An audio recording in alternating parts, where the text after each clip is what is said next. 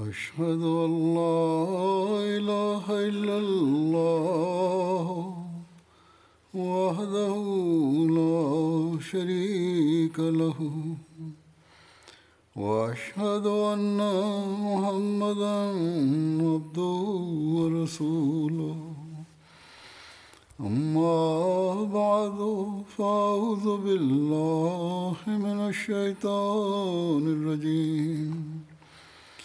بسم الله الرحمن الرحيم. الحمد لله رب العالمين. الرحمن الرحيم. مالك يوم الدين. إياك نعبد وإياك نستعين. اهدنا الصراط المستقيم. صراط الذين أنعمت عليهم. غير المغضوب عليهم ولا الضالين.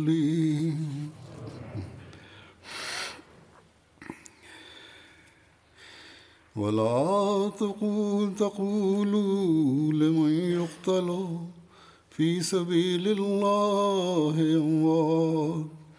بل أحياء ولكن لا تشعرون. ولنبلونكم بشيء من الخوف والجوع. ونقص من الأموال والأنفس. والثمرات وبشر الصابرين الذين إذا أصابتهم مصيبة قالوا إنا لله وإنا إليه راجعون. amirulmuminin mwenyezi mungu amsaidie sana anasema wala msiwaite wale waliouawa katika njia ya allah kuwa wafu bali ni wazima lakini nyini hamtambui na kwa yakini tutawajaribuni kwa jambo la hofu na kwa njaa na kwa upungufu wa mali na watu na matunda na uwapashe habari njema wanaosubiri ambao uwapatapo msiba husema hakika sisi ni wa allah na bila shaka kwake tutarejea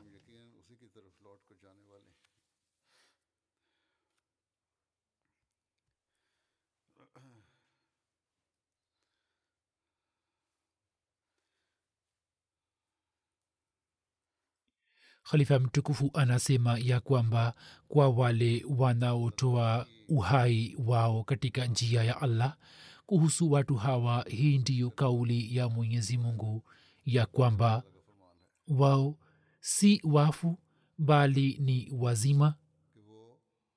Katika jumuiya ya waislamu wa ahmadia tangu zaidi ya karne moja iliyopita wanajumuiya wanaendelea kutoa uhai wao katika njia ya mwenyezi mungu.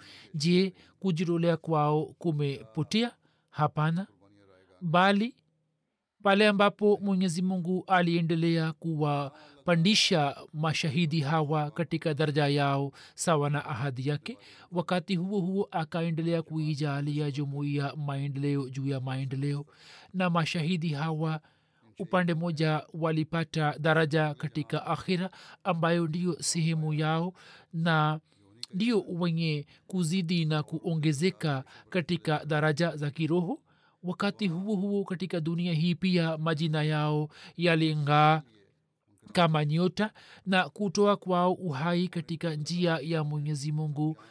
Kumekuwa sababu ya kuwaletea maendeleo na pia kumekuwa sababu ya kuiletea jumuiya uhai na uzima. Hawa ndio mashahidi ambao wamekuwa njia ya kuwapatia waliokaa nyuma sababu ya uhai na maendeleo. Kisha kivipi wanaweza kuwa wafu? Kutoa uhai katika njia ya allah ambako kulianza kwanzi ya kujitolea kwa hasabza sayid abdulataif shahid katika jumuiya ya waislamu wa ahmadia kwa kawaida wanajumuiya wa afghanistan na bara ndogo ndio waliopata bahati yake na katika bara la afrika mwanajumuiya mmoja mwenye ikhilasi aliweza kutoa uhai wake mna mwaka 25 katika nchi ya congo kwa ajili ya jamaati. Lakini siku za nyuma katika nchi ya burkina faso ya bara la afrika jinsi wanajumuia walivyoonyesha mfano wa upendo unyofu ikhilasi imani na yakini. Bila shaka mfano wao ni mfano usio na kifani wanajumuiya ambao walipewa fursa na nafasi ya kukataa ukweli wa masihi maud alah ssalam na kukubali jambo hili ya kwamba isa alah ssalam yu hai mbinguni na atateremka kutoka mbinguni basi tutawasameheni. Lakini wanajumuiya hawa waliojaa imani na yakini ambao imani yao inaonekana kuwa madhubuti na imara zaidi kuliko milima wakatoa majibu ya kwamba siku moja sote tutakufa. Kama si leo basi kesho tutakufa. Hivyo kwa ajili ya kusalimisha uhai wetu sisi hatuwezi kufanya biashara ya imani yetu ukweli ambao tumeushuhudia na kuona kwa macho yetu. Hatuwezi kuwacha kamwe. Na hivyo mmoja baada ya mwingine akaendelea kutoa uhai wake na uzima wake katika njia ya mwenyezi mungu. Wanajumuia ambao kina mama na watoto wao walikuwa wanaangalia manzari haya na hakuna yoyote aliyelalamika na kupiga kelele hivyo hawa ndio watu ambao katika bara la afrika bali katika ulimwengu mzima wa ahmadiyat wamejenga historia mpya ya kujitolea kwao. Baada ya zama zile za masihi maud alah ssalam ambapo hasawe saheb alikuwa amejitolea. Kwa kujitolea uhai wao na uzima wao wamekuwa wenye kupata maisha ya kudumu na milele ambao walipoahidi kutoa ahadi ya kujitolea mali na uhai na wakati basi wakatimiza na jinsi walivyotimiza kiasi kwamba baada ya kuja baadaye katika jumuiya wakatangulia kwenda mbele na wakawashinda wengi. Mwenyezi mungu awajalie wawe warisi wa bishara hizi ambazo mwenyezi mungu ameeleza kwa wale wanaojitolea katika njia yake. Sasa mimi nitaweka mbele yenu muhtasari wa hali ya maisha ya mashahidi hawa ambayo inaonyesha kuhusu uimara wa imani yao. Sawa na maelezo tuliyopokea kuna mji wa dori wa burkina faso ambapo makazi mapya yalikuwa yamestawi. Kwa jina la mahdia abad mwezi wa januari tarehe kumi na moja wakati wa isha wanajumuia wapatao tisa waliua washahidi katika ua wa msikiti mbele ya wanajumuia wengine na sababu yake ni kwamba walikataa kuacha islam na ahmadiyat inna lillahi wa inna ilaihi rajiun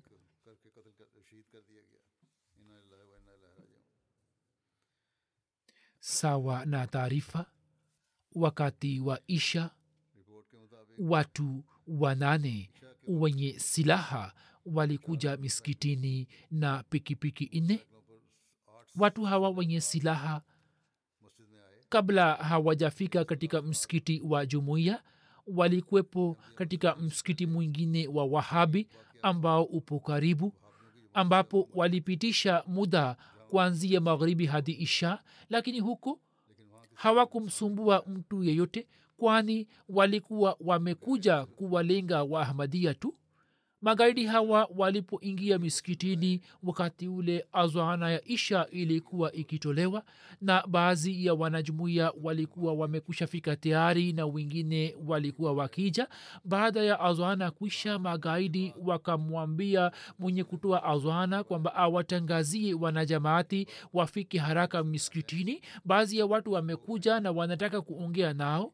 Kisha magaidi wakawauliza pale ambapo wanajamaati walikusanyika kwamba imamu wa miskiti ni nani? Alhaji ibrahim bediga saheb akawaambia kwamba yeye ndiye imamu wa miskiti hapo wakamuuliza kwamba naibu imam ni nani? Hapo ag umar abdurahman saheb umar ag abdurahman saheb akawaambia kwamba yeye ni naibu imam. Muda wa swala ulipowadia imam ibrahim saheb akawaambia magaidi kwamba tunaomba ruksa ili tuswali lakini wao hawakumpatia ruksa ya kuswali. Watu wenye silaha wakamuuliza imamu wa msikiti maswali mengi kuhusu itikadi zake na imam sahib akatoa majibu yote kwa ushujaa na kwa ujasiri. Imam sahib akawaambia kwamba sisi ni waislamu na ni wenye kumwamini mtume muhammad sallahualhi wasalam wasallam wakamuuliza kwamba nini mnatokana na zehebu gani? Imam sahib akawaambia kwamba sisi tunatokana na jumuiya ya waislamu wa ahmadia kisha wakamuuliza kuhusu itikadi zake. Magaidi wakamuuliza imam sahib wakisema kwamba je sawa na itikadi yenu hat isa yu hai au amekufa? Imam sahib akasema kwamba hat isa alah salam amekwisha fariki dunia. Hapo magaidi wakasema kwamba hapana isa yu hai mbinguni na akirejea atamua dajali na atatatua matatizo ya waislamu. Huzuri amesema kwamba wameketi wakiwa na matumaini hayo hayo. Kisha wakamuuliza kwamba imam mahdi ni nani? Imam saheb akawaambia kwamba hatmirza ghulam ahmad kadiani alah ssalam amekuja kama imam mahdi na masihi maud. Hapo watu wenye silaha kwa kusikiliza mambo yake yote wakasema kwamba wahamadia si waislamu bali ni makafiri na hakuna shaka ndani yake. Kisha wakampeleka imam saheb katika kituo cha ushonaji kilichokuwa karibu na miskiti humo picha za hatmasihi malislam na picha za makhalifa zilikuwa zimewekwa. Wao wakichukua picha zile na wakaja na imam saheb katika miskiti kisha wakamuuliza imam saheb kuhusu picha zile. Imam saheb akawaambia kuhusu majina ya hatmasihi maud na makhalifa na akaeleza mbele yao utambulisho wake na kisha akasema kwamba masihi waislam amekuja kama imam na masihi maud. Hapo magaidi wakasema kwamba mungu apishe mbali madai ya mirza ghulam ahmad ni ya uongo. Kisha magaidi hawa wakatengeneza makundi ya watoto vijana na wazee. Wakati ule katika misikiti kwa ujumla walikuwepo wanajumuia zaidi ya kama sitini au karibu na sabini.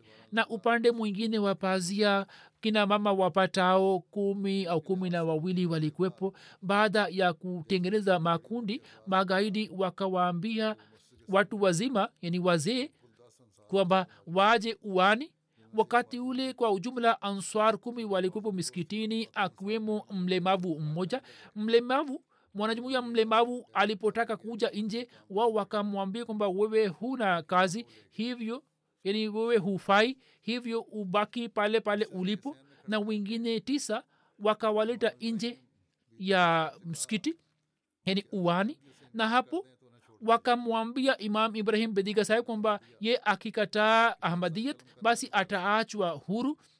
Imam sahib akasema kwamba kama mnataka kukata kichwa changu mukate. Mimi siwezi kuacha ahmadiyat. Na ukweli ambao nimeutambua na nimeupata siwezi kuuacha kabisa na kuna umuhimu gani wa uhai wangu mbele ya im, imani yangu? Magaidi wakataka kumchinja imam saheb kwa kisu kikubwa na wakamlaza chini. Hapo imam saheb akapambana nao na akasema kwamba mimi badala ya kuchinjwa nitapenda kutoa uhai wangu nikiwa nimesimama. Hapo wakampiga risasi imam saheb na wakamua shahidi. Hivyo shahada ya kwanza iliyotokea ni ya imam alhaji ibrahim bediga saheb kisha baada ya kumua imam saheb wakawauliza wanajamaati wengine wakifikiri kwamba labda wamepata hofu na wakamuuliza ahmadia mwingine kwamba kama unakataa kuhusu ahmadiyat au tukutendee kama tulivyomtendea imamu wenu hapo mzee huyu akasema kwa ujasiri kwamba mimi siwezi kukataa ahmadiyat bali imamu wangu ametoa uhai wake kwa njia ile ambapo sisi tutaifuata. Hivyo ye pia akapigwa risasi na akauawa shahidi. Kisha magaidi wakaendelea kuwauliza waahmadia mmoja baada ya mwingine wakisema kwamba wakikataa imam mahdi basi wataachwa na wataachwa hai lakini waahmadia wote wakaonyesha imani yao kama milima na wakakubali kuuawa shahidi katika njia ya allah kwa ujasiri mkubwa. Hakuna yote aliyeonyesha udhaifu vuvute na kukataa kuhusu ahmadiyat mmoja baada ya mwingine akaendelea kuuawa shahidi lakini hakuna yeyote mwenye ambaye imani yake ilitetemeka kila mmoja wao akaonyesha imani yakini na ushujaa na ujasiri na akiendelea kupandisha bendera ya imani akatoa uhai wake katika njia ya allah. Kila mmoja wao akapigwa risasi kama tatu na katika mashahidi hawa walikuwepo mapacha wawili na wanajumuia wanane walipouawa shahidi. Mwishowe ag umar ag abdurahman saheb ambaye umri wake ni miaka arobaini na nne akabaki nyuma. Ye alikuwa mdogo kiumri kuliko wanajamati wengine waliouawa shahidi. Magaidi wakasema kwamba wewe ni kijana ukikataa ahmadiyat unaweza kujisalimisha. Ye akawajibu kwa ushujaa akisema kwamba mababu zangu wametoa uhai wao wakifuata njia ambayo ni njia ya haki. Mimi pia nikifuata njia hiyo hiyo nataka kutoa uhai wangu kwa ajili ya imani. Hapo magaidi wakamua shahidi kwa, ukat, kwa ukatili mkubwa. Khalifa mtukufu anasema kwamba hatmasihe maudalahsatu wassalam akieleza kuhusu sahibzada abdulatif shahid ameendika katika kitabu chake kiitwacho tazkatu shahadatain kuhusu ruya moja.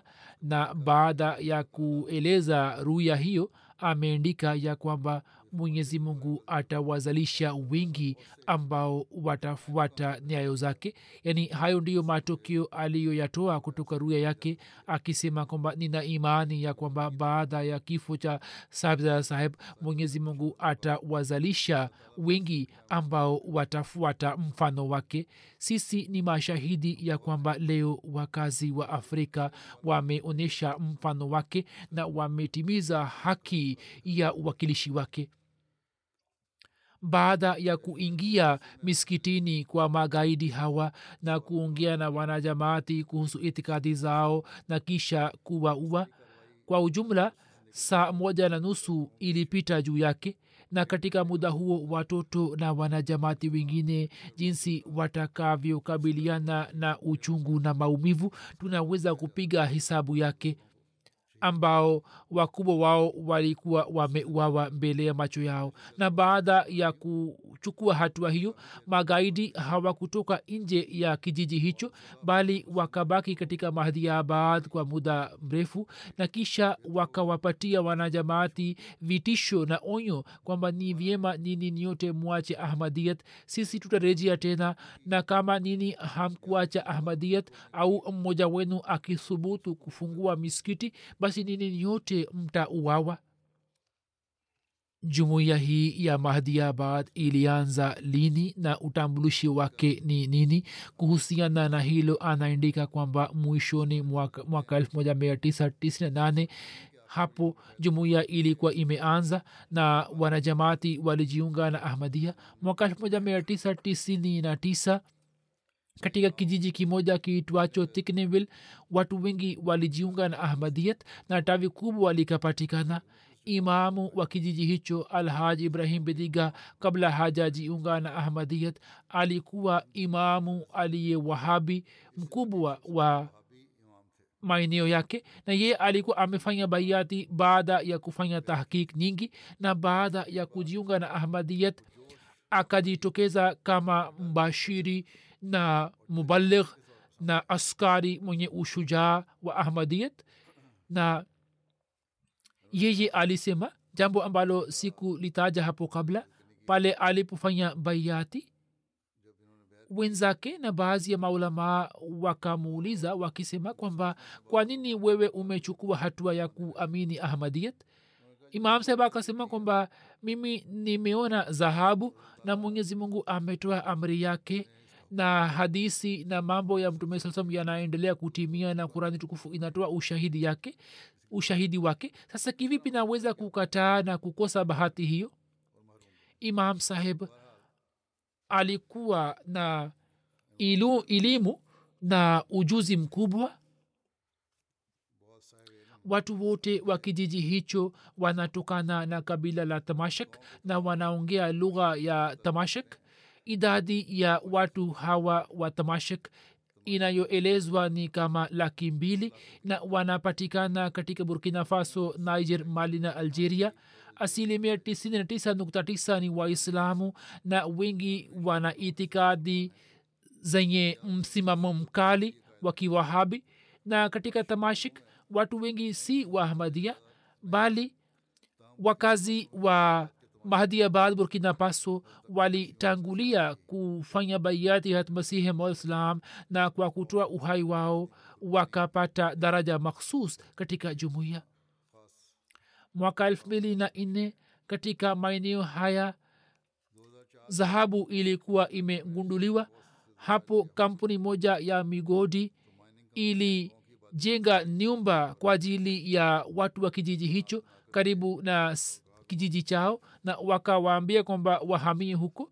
Waliohamia kule wengi wao walikuwa waahmadia na familia zingine zilikuwa si waahmadia kijiji kipya kilichojengwa kilikuwa ni cha waahmadia takriban. Ibrahim sahib akatoa pendekezo kwamba sasa sisi hatutatumia jina lile la zamani la kijiji chetu na akaniandikia na kuomba jina jipya la kijiji na hapo kijiji hicho kikapewa jina la mahdia abad. Kisha mwaka 28 chini ya mpango na shirika la ieee kijiji hiki kilijengwa kama kijiji cha mfano na wanajumuia na wakazi wake walipatiwa vitu mbalimbali kama wile umeme maji na kituo cha ushonaji. Na hicho kilikuwa ni kijiji cha kwanza cha mfano katika burkina faso. Kuhusu mazishi yake ameandika kwenye ripoti ya kwamba magaidi kwa kukaa misikitini zaidi ya saa moja nusu walikuwa wameleta taharuki na hofu na sehemu ambapo wanajamaat walikuwa wameuawa maiti zao zikaendelea kubaki pale pale kwani hatari ilikuwepo kwamba kwa kuwa magaidi hawakutoka nje ya kijiji hivyo mmoja wetu akienda kubeba maiti asije akauawa. Karibu na sehemu ile au karibu na misikiti kulikuwepo kituo cha majeshi. Wao walipewa taarifa lakini hakuna aliyejitokeza kutoa msaada. Hivyo asubuhi saa nne asubuhi tarehe kumi na mbili januari walizikwa katika mahdiabad sasa nataka kuweka mbele yenu muhtasari wao. Alhaj ibrahim bediga saheb ambaye ni imamu wakati wa kifo chake umri wake ulikuwa ni miaka sitini na nane. Kwa ajili ya elimu yake aliishi saudi arab. Alikuwa ulama mkubwa wa lugha ya tamashik na alikuwa mfasiri wa kurani tukufu katika lugha hiyo alijiunga na ahmadia mwaka 1999 kabla ya kujiunga na ahmadia imam ibrahim badiga saheb alikuwa imamu mkuu wa vijiji vingi na maulamaa wa zoni yake walikuwa wakija na walikuwa wakijifunza elimu kutoka kwake. Hivyo kila mwaka takriban maulamaa na maimamu zaidi ya mia tano walikuwa wakija kwake na kuishi kwake kwa wiki moja na inaweza kusemwa ya kwamba maulamaa walikuwa wakija kwake ili kufanya vikao mbalimbali na kikao cha mwaka. Wanafunzi wake wanaeleza ya kwamba hata katika zama zile imam saheb mara nyingi alikuwa akisema kwamba ukweli bado haujazihirika kwani wanaokubali haki na ukweli wanakuwa ni wachache na jinsi mamea ya maimamu wanakuja kwangu na wanaketi kwangu na kizwahiri kila mmoja anamfahamu mwingine kama muislamu. Ukweli utakapodhihirika na wanaokubali ukweli watakapopungua basi wakati ule watu hao wataniacha na kuondoka imam saheb alikuwa na wema moyoni mwake alikuwa na uchamungu na elimu hivyo sawa na hali ya zama zake akapiga hisabu kwamba ukweli utakapozwihiri na kama ilivyo desturi kwamba manabii hupingwa watu hao watanipinga.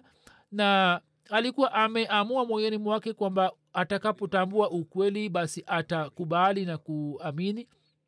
Mwaka 1998 jumuiya ya waislamu wa ahmadia ilipopatikana katika dori imam ibrahim saheb alipata kusikia taarifa yake na wakati wa kikao fulani cha mahubiri katika soko ilhaj ibrahim bidiga saheb akasikia kwa mara ya kwanza jina la ahmadiyat na alipojua kwamba wahmadia wanakubali kwamba masihi isa alah salam amekufa na wanatoa taarifa ya ujio wa masihi na mahdi ibrahim saheb akiwa na watu saba akaja kutafuta haki katika dori mission house na baada ya kufanya tahkik akakubali ahmadia na akawa mwanajamati wa kwanza katika zoni yake. Zuri amesema kwamba wapinzani wetu wanasema kwamba watu hawa ni maskini hivyo wanajamaati au wabashiri wakiwapatia tamaa fulani wanachukua baiati yao ila hali watu hawa hawana habari ya dini.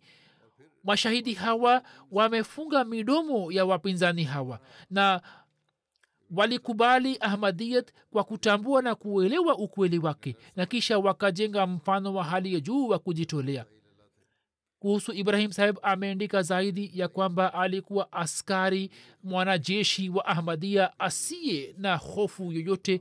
Alikuwa dailallah alikuwa mwanajamaati mwenye kujitolea sana. Alikuwa akishiriki katika mipango mbalimbali ya mahubiri kwa sababu ya juhudi zake. Ahmadiyat ilisambaa katika maeneo yote na matawi mengi yakapatikana. Alikuwa akishiriki katika vipindi mbalimbali vya jamaati na kabla hajajiunga na ahmadiyat sawa na itikadi ya kiwahabi. Madhehebu mengine yalikuwa kafiri kuangalia televisheni kucheza mpira wa miguu au kuchukua picha. Vitu hivi vyote au kwenda shuleni vitu vyote vilikuwa haramu kwake lakini kama ilivyo itikadi ya wahabi lakini alipokubali ahmadiyat basi akajitenga na mawazo hayo potofu na akawaambia watu wengine kwamba uhakika ni nini. Mwaka elfu mbili alikuja uingereza na kushiriki katika jalsa salana. Alikuwa na shauku ya kufanya mahubiri. Hata kabla hajajiunga na ahmadia alikuwa chief imam wa vijiji vingi kama ilivyoelezwa lakini baada ya kujiunga na ahmadia akajitolea maisha yake wakfu kwa ajili ya mahubiri. Na ilikuwa ikionekana ya kwamba yeye hajali kitu kingine chochote. Alikuwa ametengeneza whatsapp group kwa ajili ya mahubiri na kwenye whatsapp whatsapp group hizi kulikuwa na kundi makhsus kwa ajili ya watu wa tamashak. Kwenye kundi hilo watu walikuwepo kutoka mali niger ghana saudi arab libya tunis na ivory coast. Aliendelea kuwahubiri na mchana na usiku alikuwa akiwatumia ujumbe wa audio wa mahubiri na alikuwa akipitisha muda wake mwingi katika mahubiri.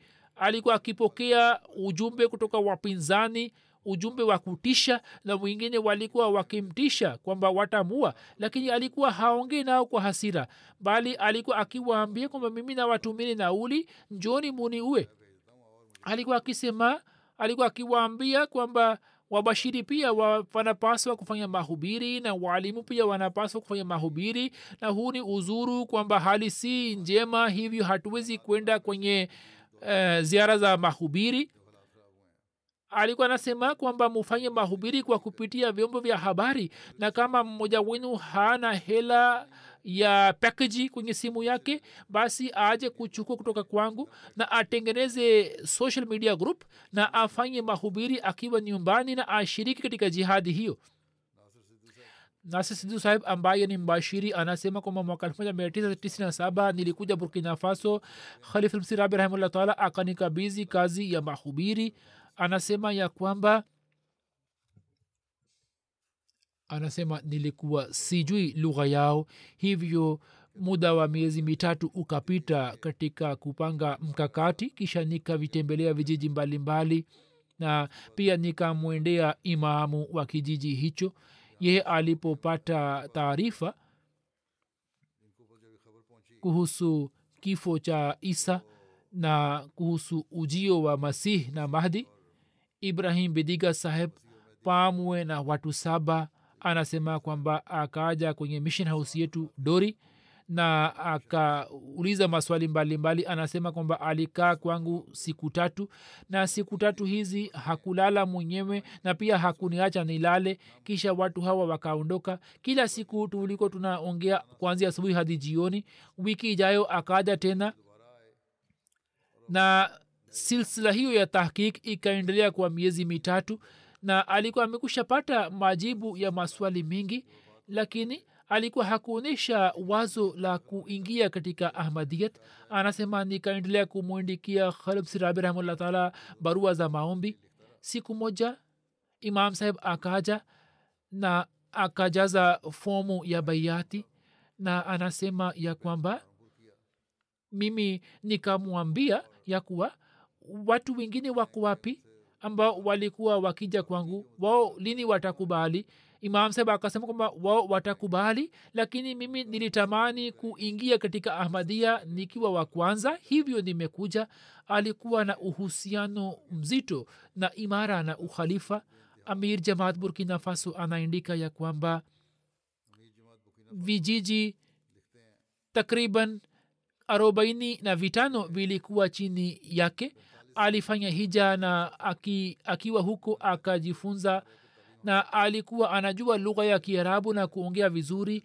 Alifanya mahubiri katika maeneo yake. Alikuwa akitembea na baiskeli na kwa fadhili ya allah watu wengi walipata nuru ya ahmadiyat na kwa kupitia yeye watu walijiunga na ahmadiyat na matawi makubwa makubwa yakapatikana. Na anasema kwamba kila nilipokuwa na, nafika london alikuwa ananiuliza kwamba khalifa mtukufu anaendeleaje na alikuwa akionyesha upendo na mapenzi makubwa kwa ukhalifa. Anasema kwamba kuna mfano wa upendo wake ndio huu ya kwamba vipindi vyangu vinavyorushwa au vilivyoko vikirushwa juu ya mta pamoja na watoto imam saheb ijapokuwa alikuwa hajui lugha ya kiurdu lakini alikuwa akitizama kwa umakini mkubwa kana kwamba anaelewa na alikuwa akisema kwamba hata kuketi kwangu katika majlis hii ya khalifa wazama kuna niwezesha kuzidi katika imani na maendeleo ya kiroho. Alikuwa na sifa ya ukarimu na alikuwa na tabia ya kukaa kimya lakini akilazimika kuongea kuhusu ahmadiyat basi alikuwa akiongea kwa ghira. Alikuwa mbashiri mkubwa aliweza kuongea na kufanya mijadala mingi na watu wasio wa ahmadia kisha kuna mbashiri mwingine muhibullah sahib anasema kwamba mimi na wajua wanajamaati hao wote nikiwa karibu kwani nilikuwa nawatembelea sana walikuwa wenye kuupenda ukhalifa na walikuwa wakarimu na wenye imani safi. Anasema kwamba vijana walipokuwa wakifanya kazi wazee hawa wakiketi miskitini walikuwa wakitazama mta anasema kwamba baada ya kutokea shahada kijana mmoja alinipigia simu akasema kwamba wazee wetu wamewawa shahidi na waliambiwa kwamba mkiacha ahmadiyat tutawaacheni huru lakini wakatanguliza kifo cha kishahidi juu ya uhai wao. Kijana huyo akamwambia mbashiri kwamba magaidi hawa hata wakituua sisi sote hata hivyo sisi hatutaacha ahmadiyat kijana huyo akasema kwamba hawa walikuwa answar tisa. Hata kama magaidi wangetuua sote kama khudam lajna na watoto hata hivyo hatutaacha ahmadiyat inshallah hiyo ni roho inayopatikana kwa wanajamaati hawa wenye ikhilasi zura amesema kwamba malezi ya wakubwa yakiwepo basi jaziba na imani inapatikana kwa wadogo. Kuna mbashiri maigati jan saheb anasema kwamba imam ibrahim saheb alikuwa akipewa vitisho vya kuuawa. Siku chache kabla ya kifo chake akaniambia kwamba mimi naendelea kupewa vitisho. Watu hawa wataniua kuhusu hulka zake na tabia yake anasema kwamba alikuwa akiwatendea familia na jamaa kwa wema. Alikuwa na tabia ya kuwahurumia wote na kwa ajili ya wengine kujitolea na kuonyesha jaziba ya kujitolea ilikuwa sifa zake kubwa. Alikuwa mwenye heshima katika maeneo yake. Watu walikuwa wakimheshimu sana ibrahim saheb kila alipokuwa akitoa hukumu fulani basi wote walikuwa wakizingatia heshima ya hukumu yake na kukubali. Idadi ya wanafunzi wake ni wengi na wengi wao wanafanya kazi kama waalimu au imamu katika nchi zingine. Katika burkina faso wengi wanafanya kazi kama waalimu ambao ni wanafunzi wake. Kisha anasema kwamba katika wema uchamungu na katika kushindana katika mema ye alikuwa mfano kwa wengine. Kila alipokuwa akiwahimiza wahamadia kuhusu mpango fulani mwenyewe alikuwa akishiriki kwanza na alikuwa anatoa mchango kwanza na kisha kuwaambia wengine.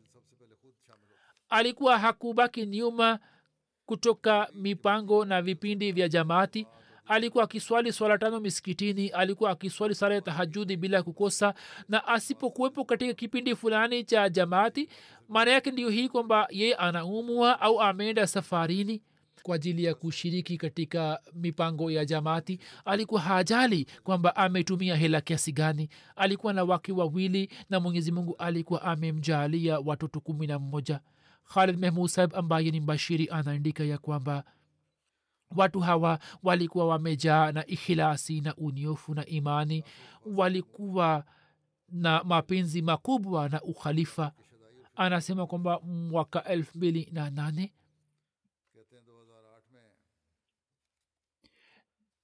nilipoenda kuitembelea nchi ya ghana kulikuwa na mwaka wa karne ya kutimia kwa ukhalifa nilipoenda kuitembelea nchi ya ghana maelfu ya wanajamaati walikuwa wametoka burkina faso na mali na wakaja kukutana nami. Wakati huo jumuiya ya ghana ilikuwa imefanya maandalizi mazuri ya zifa na makazi lakini hata hivyo wanajumuiya wachache waliotoka dori na wanajumuiya hawa pia walikwepo katika msafara ule hawakuweza kupata chakula au walichelewa kupewa chakula na kisha chakula kiliagizwa kutoka sokoni na wakapatiwa. Hapo mimi nilikuwa nimemwambia mbashiri kwamba yeye aseme kwamba khalifa mtukufu anaomba razi juu ya jambo hilo na awatie moyo. Bashiri anasema kwamba nilienda kwao na nikawaambia na nikawapatia ujumbe wa khalifa wa zama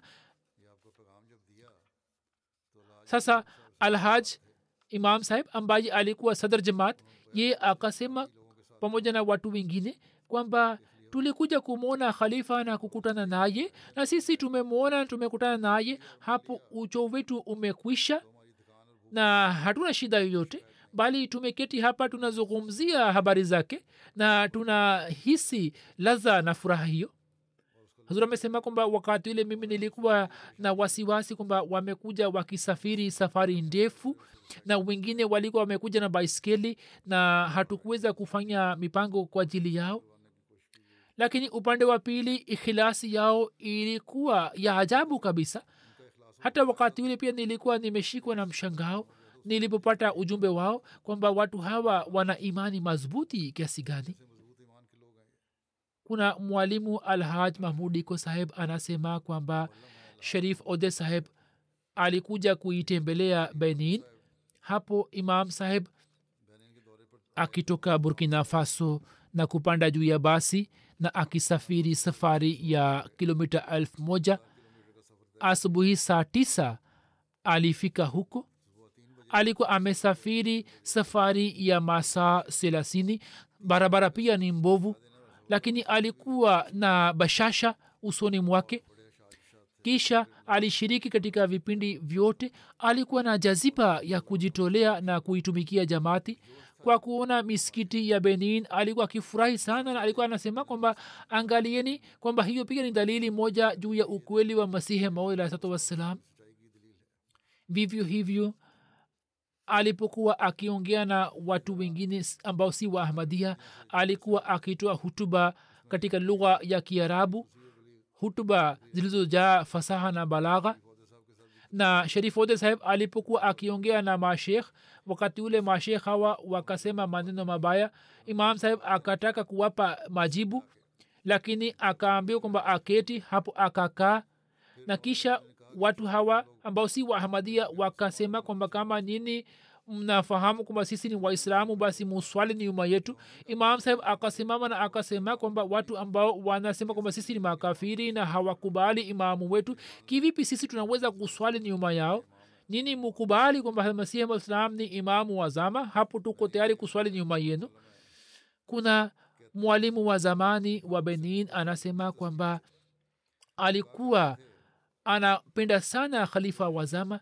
Alikuwa akisema kwamba mbashiri wa pakistan aliponipatia ujumbe wa ahmadiyat mimi nilikuwa nimejunga na ahmadiyat siku ile ile na mimi nimejifunza kwamba ufaulu wa dunia unatokana na nizamu ya ukhalifa na ndiyo njia halisi na mimi nitabaki juu njia hiyo hiyo hadi kifo changu. Mwalimu anasema kwamba kile alichokisema ameonyesha kwa matendo kuna mwalimu wa benin isa anasema kwamba mimi nilikuwa na mfahamu tangu muda mrefu. Alikuwa mwanajumuia asiye na hitilafu na mtu yeyote. Alikuwa mwanajumuia mkweli ahmadia ambaye alikuwa mbele katika kila kitendo chema kwenye mahubiri katika michango. Na ndiyo maana kwamba kwa sababu yake answar wengine wanane pia wakisema labak wakawa wenye kutoa uhai katika njia ya allah subhanahu wataala principal jamia burkina faso anaandika ya kwamba mtu fulani alikuwa ameota ndoto na hapo khalif msirabi rahimullah taala akamwindikia amir jamaat kwamba ndoto hiyo ni tukufu na ina baraka. Maana yake ni kwamba ardhi ya nchi ina rutba na iko tayari kukubali haki na baada ya ziara yangu inshallah ardhi hii itakubali ahmadiyat na mungu afanye itokee hivyo. Sura amesema kwamba khalif msirabe hakuweza kuitembelea nchi ya burkina faso lakini mimi nilikuwa nimekwenda burkina faso mwaka elfu mbili na nne na anasema kwamba baada ya ziara yako ulikuwa umeandika kwamba nina yakini kwamba mbegu iliyopandwa katika ardhi ya burkina faso daim kwa haraka iwezekanavyo italeta matunda watu wa burkina faso ni watu azim na nina furaha kwamba mwenyezi mungu amewajaalia nuru ya ahmadiyat na uhai niliyoshuhudia katika wanajumuia wa burkina faso ni waajabu na nina imani kwamba katika miaka mitatu ijayo ziara hiyo italeta matunda yenye shani na jamaat hii itapata maendeleo. Huzuri amesema kwamba nimeona katika wahamadia wa burkina faso jambo moja makhsus kwamba wakati wa kukutana nami kila moja alikuwa akijufanya juhudi kwamba anikumbatie na upendo wao ulikuwa ni wa ajabu. Principal saheb anaandika kwamba leo wanajamaat wa mahdiabad kwa kujitolea kwao wamethibitisha na wameweka muhuri juu ya maneno haya kwamba kwa hakika watu hawa ni azim mwanajumuiya wa pili ni al hasan ag mali ail saheb ambaye umri wake ulikuwa ni miaka sabini na moja. Alikuwa mkulima. Mwaka 1999 alijiunga na ahmadiyat. Alikuwa miongoni mwa waahmadia wa kwanza wa kijiji chake. Alikwepo katika msafara ule ulioenda na ibrahim saheb kufanya tahkik katika dori mission. Alifanya bayati na akaendelea kuzidi katika maendeleo ya kiroho. Alikuwa na uhusiano imara na ukhalifa. Alikuwa mwenye kuswali swala kwa wakati na kuswali swala ya tahajudi na kutoa michango. Alijenga mfano mwema kwa familia yake na alikuwa akiongea lugha nne tano za burkina faso na kwa sababu ya ujuzi wake huo wa lugha alikuwa na watu wengi waliokuwa wanamfahamu. Wakati wa jalsa salana watu wakija kutoka mikoa mingine kwa sababu ya kujua lugha yao alikuwa anaongea nao sana. Watu walikuwa wakipenda kuketi katika majlisi yake na mpango ukielezwa kutoka jamaati alikuwa akishiriki katika mpango ule. Mwaka jana jumuiya ilipeleka mpango wa kufanya wakfe ardhi huyu alikuwa wa kwanza kutoka mahdiabad aliyeandikisha jina lake. Katika tukio hili la mahdiabad kuna ndugu yake mapacha mheshimiwa hussein agmali ail saheb pia aliuawa shahidi husein agmali saheb ambaye ni ndugu mapacha kama nilivyosema kwamba ni mapacha umri wake ulikuwa ni miaka sabini na moja. Yeye pia alifanya baiati mwaka 1999 alikuwa miongoni mwa wahmadia wa kwanza wa kijiji chake na alikuwepo katika msafara ule ulioenda kufanya tahkiki katika dori mission. Pamoja na alhaji ibrahim saheb wakati huu alikuwa akitumikia jamaat kama zaim ansarullah alikuwa na uwezo wa kuwaunganisha answar katika malezi. Alikuwa akiwapatia mipango mbalimbali mbali ili wawe wanajamaati wazuri. Alikuwa akipanga mipango mbalimbali mbali ya usafi wa miskiti na wakaremal alikuwa akitoa michango bila ya kukosa na kuswali swala katika miskiti alikuwa na swali swala ya tahajudi bila ya kukosa katika tukio hili la mahdiabad kama ilivyoelezwa hapo kabla kwamba huyu pia aliuawa na ndugu yake ambao walikuwa mapacha. Siku moja walikuja duniani siku hiyo hiyo wakaondoka kutoka dunia. Hamidu ag abdurahman saheb umri wake ulikuwa ni miaka sitini na saba. Ye pia alikuwa mkulima. Mwaka elfu moja mia tisa tisini na tisa alijiunga na ahmadiyat alikuwa na moyo safi mwenye tabia njema daima alikuwa akishiriki katika mipango ya jamaat na alikuwa kwenye mstari wa kwanza. Asipokuwepo kwenye kipindi fulani ilikuwa inafahamika kwamba labda atakuwa na shida kubwa au atakuwa naumwa waila alikuwa hakosi nafasi ya kuhudhuria. Alikuwa miongoni mwa wasaidizi wa imam ibrahim saheb alikuwa akisihi familia kuendelea kushikamana na nizamu ya ahmadia na kushiriki katika vipindi vya jamaati. Alikuwa na uhusiano imara na ahmadiyat na ukhalifa. Alikuwa akipitisha muda mwingi katika miskiti na kuangalia mta alikuwa akisikiliza hutuba ya ijumaa kwa umakini mkubwa. Sule ag ibrahim wakati wa kifo chake umri wake ulikuwa ni miaka sitini na saba alikuwa mkulima alikuwa akiswali swala bila kukosa na kutoa michango. Alikuwa mjumbe wa majlis ansarullah mwenye imara na alikuwa mwanajumuia mwenye ikhilasi alikuwa msaidizi wa ibrahim sahib katika mambo ya dini. Alikuwa na elimu kubwa na ilikuwa tabia ya kuongea mambo ya kidini na alikuwa akipatikana katika majlis ambamo elimu ilikuwa inazungumzwa. Alikuwa na tabia ya mpole na tabia njema. Alikuwa akiwatendea wakubwa na wadogo kwa huruma.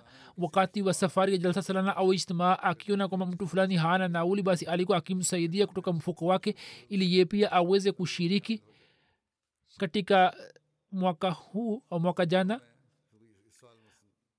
kutoka kutoka dori na kusafiri ilikuwa kazi kubwa kwani magaidi walikuwa wamesambaza taharuki katika maeneo mbalimbali lakini hata hivyo alishiriki katika jalsa salana ya burkina faso iliyofanywa mwishoni mwa wiki ya desemba kisha anayefuata ni usman ag sode saheb umri wake ulikuwa ni miaka sitini na tisa alikuwa mwanajumuiya mwenye ikhilasi na mwenye kujitolea kwa ajili ya jamaati na mungu akamjalia kutoa uhai kwa ajili ya dini yake. Wakati wa ujenzi wa misikiti wa mahdiabad alikuwa akitoa msaada katika kuchota maji na kufanya shughuli zingine za kibarua. Alikuwa anashiriki katika mipango mbalimbali ya jamaati. Alikuwa na swali swala bila kukosa na kutoa michango akichuma hela kwanza alikuwa anatoa mchango. Je watu wa namna hii wanaweza kuwa na tamaa ya pesa kama wapinzani wetu wanavyosema? Alikuwa akifanya biashara ya viatu. Mtu akikosa na hela ya kununua viatu hata hivyo alikuwa anampatia tu bila kupata hela au bila kupokea fedha. Au kama ana hela ndogo alikuwa akisema kwamba haina shida unaweza kunipatia baadaye kisha anayefuata ni ag ali ag mogoel. Yeye alizaliwa mwaka elfu moja mia tisa na sabini.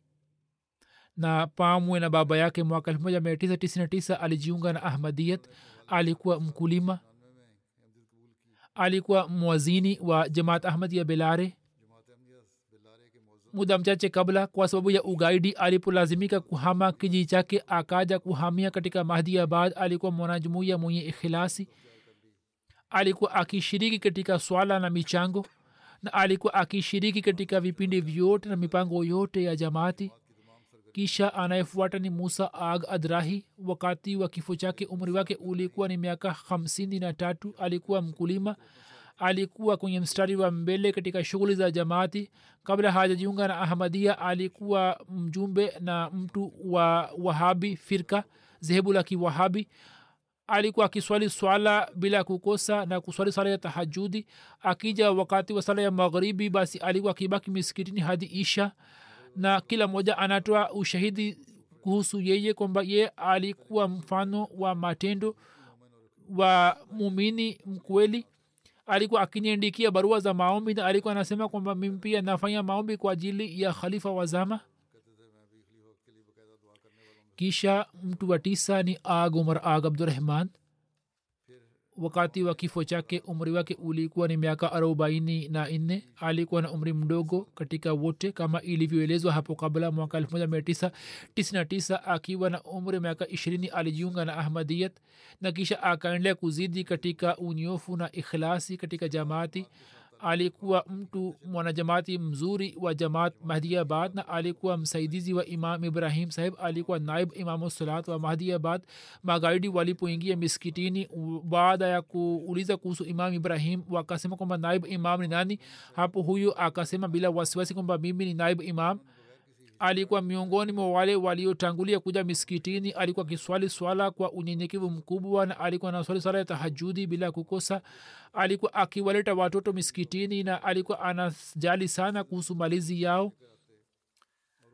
Alikuwa ananiandikia barua bila kukosa alikuwa mahiri wa kuendesha baiskeli na alisafiri katika maeneo yake na baiskeli mara nne kutoka dori akisafiri kilomita mia mbili na sitini na tano akitoka huko na kuja wagadogo kushiriki katika ijtimaa ya khudam alahmadia na mwaka elfu mbili na nane wakati wa jalsa salana ya ghana alikuwepo katika msafara ule uliotoka burkina faso na kwenda ghana. Huzur amesema kwamba pamoja na kila jina neno la ag limetumika na mimi nilichoelewa ni ya kwamba maana yake ni ibn yani mtoto kwamba mtoto wa fulani ag yani fulani mtoto wa fulani.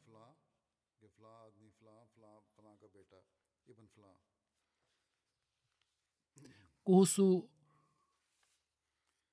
kijana huyo anaandika kwamba wanajumuia wanane walipouawa shahidi mwishowe aliyebaki alikuwa ag umar ag abdurahman saheb ambaye alikuwa mdogo sawa na umri wake magaidi wakasema kwamba wewe ni kijana ukikataa ahmadiyat unaweza kujisalimisha. Akasema kwa ushujaa kwamba njia ambayo mababu zangu wameichagua na kutoa uhai mimi pia nitafanya hivyo na niko tayari kutoa uhai wangu kwa ajili ya imani. Hapo wao wakaamua kwa kupiga risasi juu ya uso wake kwa ukatili mkubwa. Amesema kwamba katika burkina faso hali ni tete magaidi wanaendelea kutembea hapa na pale. Siku chache kabla kaid saheb majlis dinia alikuja markas na yeye alisema kwamba kwenye kijiji changu mimi nina duka la vitu. Siku moja kutoka magaidi moja alikuja. Hayo ni maeneo mengine alikuja kununua kitu fulani kisha akaendelea kuangalia hapa na pale. Nilikuwa nimeweka picha za masihi mod na makhalifa kwenye duka langu. Ye akamuliza kaisa kwamba huyu ni nani? Picha hizi ni za kina nani? Kaisa akamjibu kwamba huyu ni masihi maud alah salam na makhalifa zake alisema kwamba huyu si masihe maut bali baadhi ya watu katika waislamu wamejumuika na wamejenga kundi moja. Hawa ndio wale na hawa ni makafiri.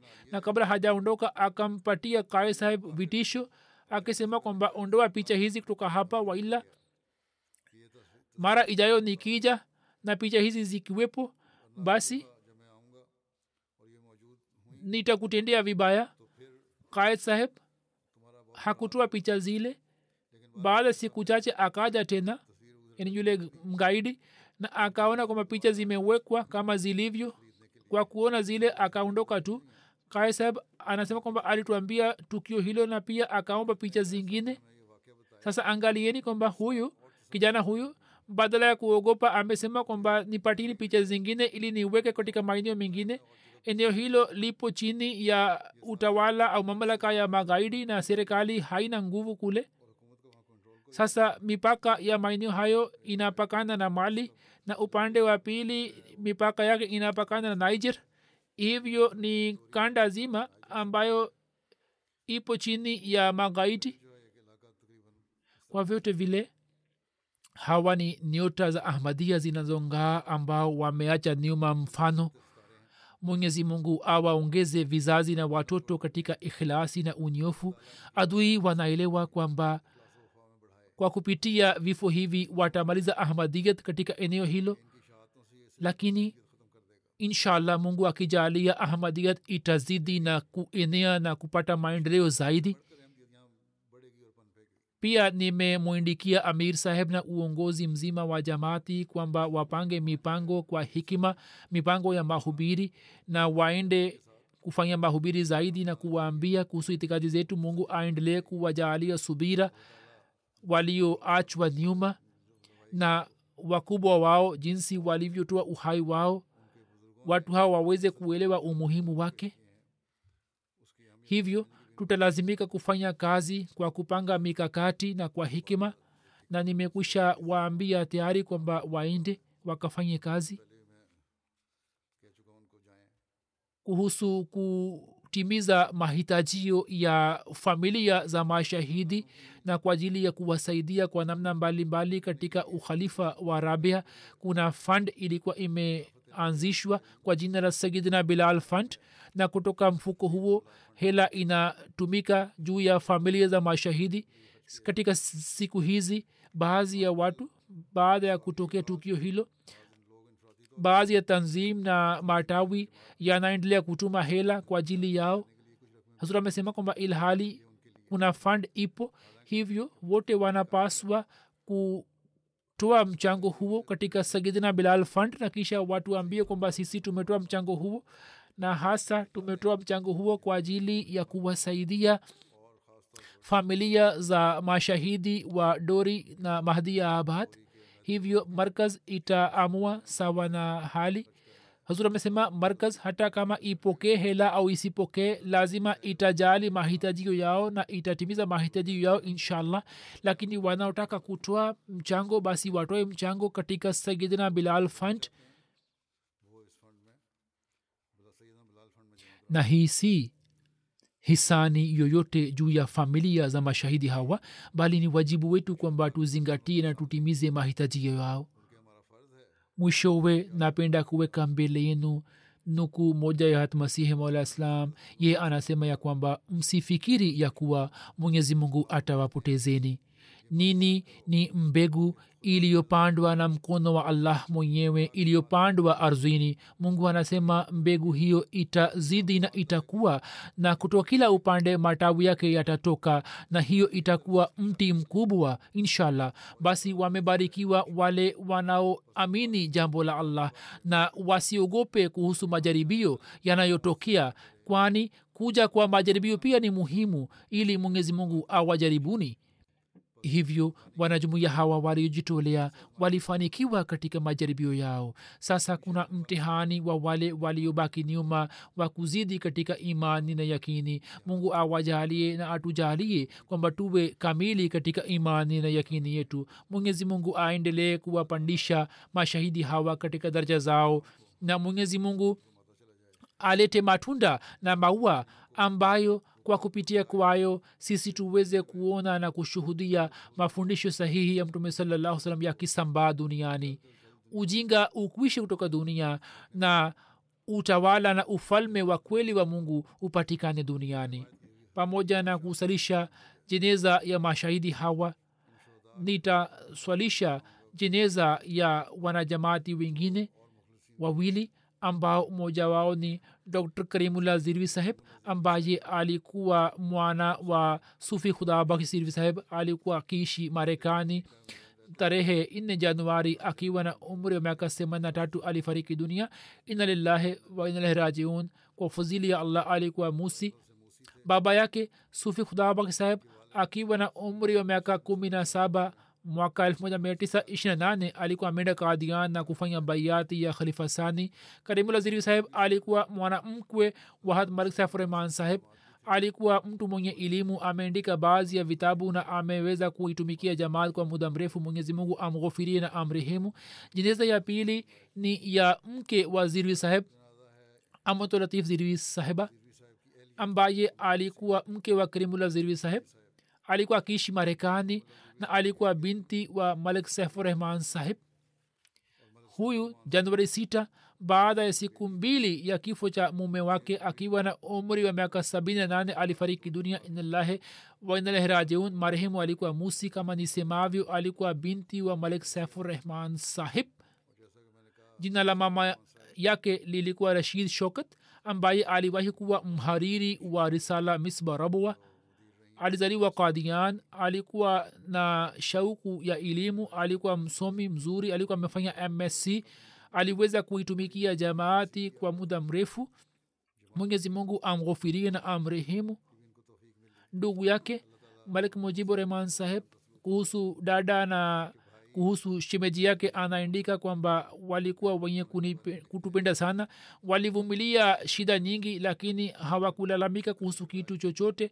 Mimi sikuwahi kuwaona wakizungumza mambo yasiyofaa kuhusu mtu yote walikuwa bahari wa elimu na waliendelea kuwahurumia wote hadi kifo chao na waliendelea kuwapenda na kuwajali wote na waliishi maisha mazuri mashallah na walikuwa wenye kuleta athari kwa wengine katika jamii yao na walikuwa watu watukufu. Mwenyezi mungu awaghufirie na awarehemu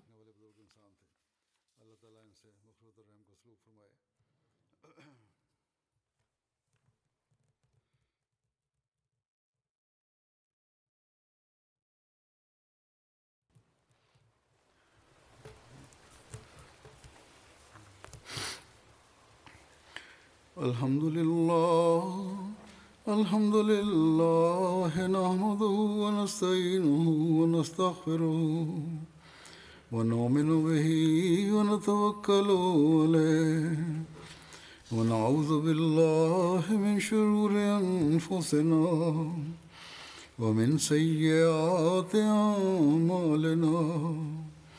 من يهده الله فلا مضل له ومن يضلل فلا هادي له. ونشهد أن لا إله إلا الله. ونشهد أن محمدا عبده ورسوله. عباد الله رحمكم الله. إن الله يأمر بالعدل والإحسان. وإيتاء ذي القربى وينهى عن الفحشاء والمنكر والبغي يعظكم لعلكم تذكرون. اذكروا الله يذكركم وادعوه يستجب لكم ولذكر الله أكبر.